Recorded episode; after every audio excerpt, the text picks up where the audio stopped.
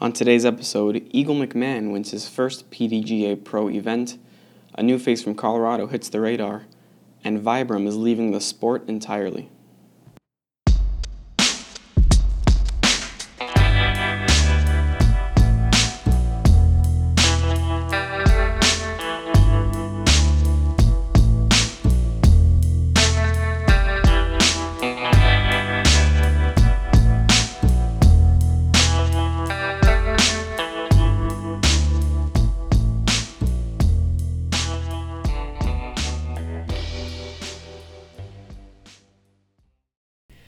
As many of you know, the Las Vegas Challenge was this weekend, and lots of top tier pros performed just about as expected. Ricky Wysocki, Nico Locastro, Drew Gibson, Simon Lizotte, Paul McBeth, and Philo Brathwaite all finished in the top eight. But one name that you might not know, and a lot of people didn't know until this weekend, a man by the name of Joel Freeman. From Loveland, Colorado, he has a current 1010 rating on the official PDGA website and started on the 33rd card on Thursday, posted a 9 under, and ever since started on the lead card every single day of the event. He turned pro in 2015, and um, it's just just a little info for those of you who didn't know, which is about 99% of you. Joel ended the tournament posting a 32 under par, leaving him just short of first place but still a very impressive intro to the pros. And I gotta say, watching this guy play, he is the real deal. He gets on the fairway 72% of the time and is 94% from circle one putting, a 67% scramble rating. This guy just balled out. I am excited that there's a new, I mean, there's a new face in the top 10. Can't wait to see a little more from him. He's, he's sponsored by Innova, for anyone who's wondering, as if Innova needed any more top 10 pros in their lineup. And that would have been the most interesting story of the week if not for a 19 year old from Colorado, otherwise known as Eagle McMahon, taking his first PDGA Pro event win. Eagle gets this well deserved win, posting a 36 under par for the event, which was very comfortable. If you were watching or if you were following along, the last few holes he was laying up. He wasn't trying. He was comfortable. He was feeling it. And I gotta say, I am excited for him. I can't wait to see what comes in the future. I remember first hearing about Eagle about two years ago when he first hit the scene. He first got that lead card start in the Glass Blown Open, I think and he's just been a predominant voice in the disc golf community. He's very vocal, very a very happy presence.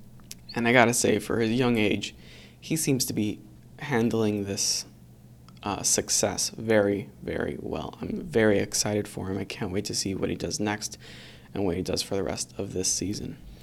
During the post round ceremonies, Eagle said, He feels like the future starts now very obviously excited to start the 2018 season with a comfortable win, and I have to say I couldn't agree more with that statement. The future is now. He and Simon are on the rise. There's new people coming into the sport. It's growing very rapidly. The old pros of two or three years ago are in deep trouble because there is young blood, there's fresh blood, people are hungry, and this is just the first of many to come, I'm sure, for Eagle. Of course, Joel Freeman finished second, posting a 32 under par, and Ricky Wysocki and Nico Locastro tied for third at 30 under. But the final story of this week Vibram announces that they're leaving the sport of disc golf.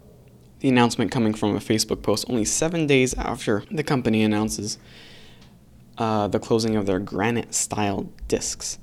On the post, they seem to blame the, mar- the lack of marketing efforts as well as the lack of event support for the lackluster success of the discs. But I gotta say, it's a little more than that. I mean, their discs started out at 15 or 16 dollars for the entry level plastic when you have competitors such as Innova starting their plastic at seven dollars. And of course, I can't remember going up to someone and saying, "Hey, what's your favorite Vibram disc?"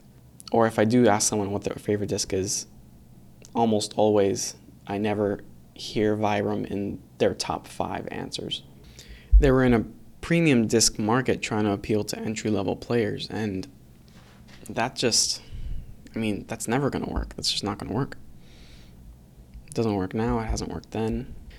Vibram, of course, has been on the disc golf scene for 10 years now and developed quite the line of distance fairway drivers, mids, and putters. But as I said before, not everyone carries Vibram. It's not widely available at local shops or local parks, and um, not entry level friendly.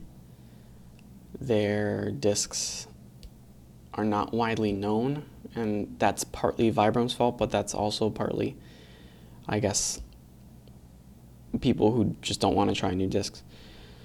Anyway, I have to commend Vibram for the good run. I'm sure it wasn't an easy decision to cut their disc golf line short, but um, probably the right decision to save money and focus on other aspects of their company.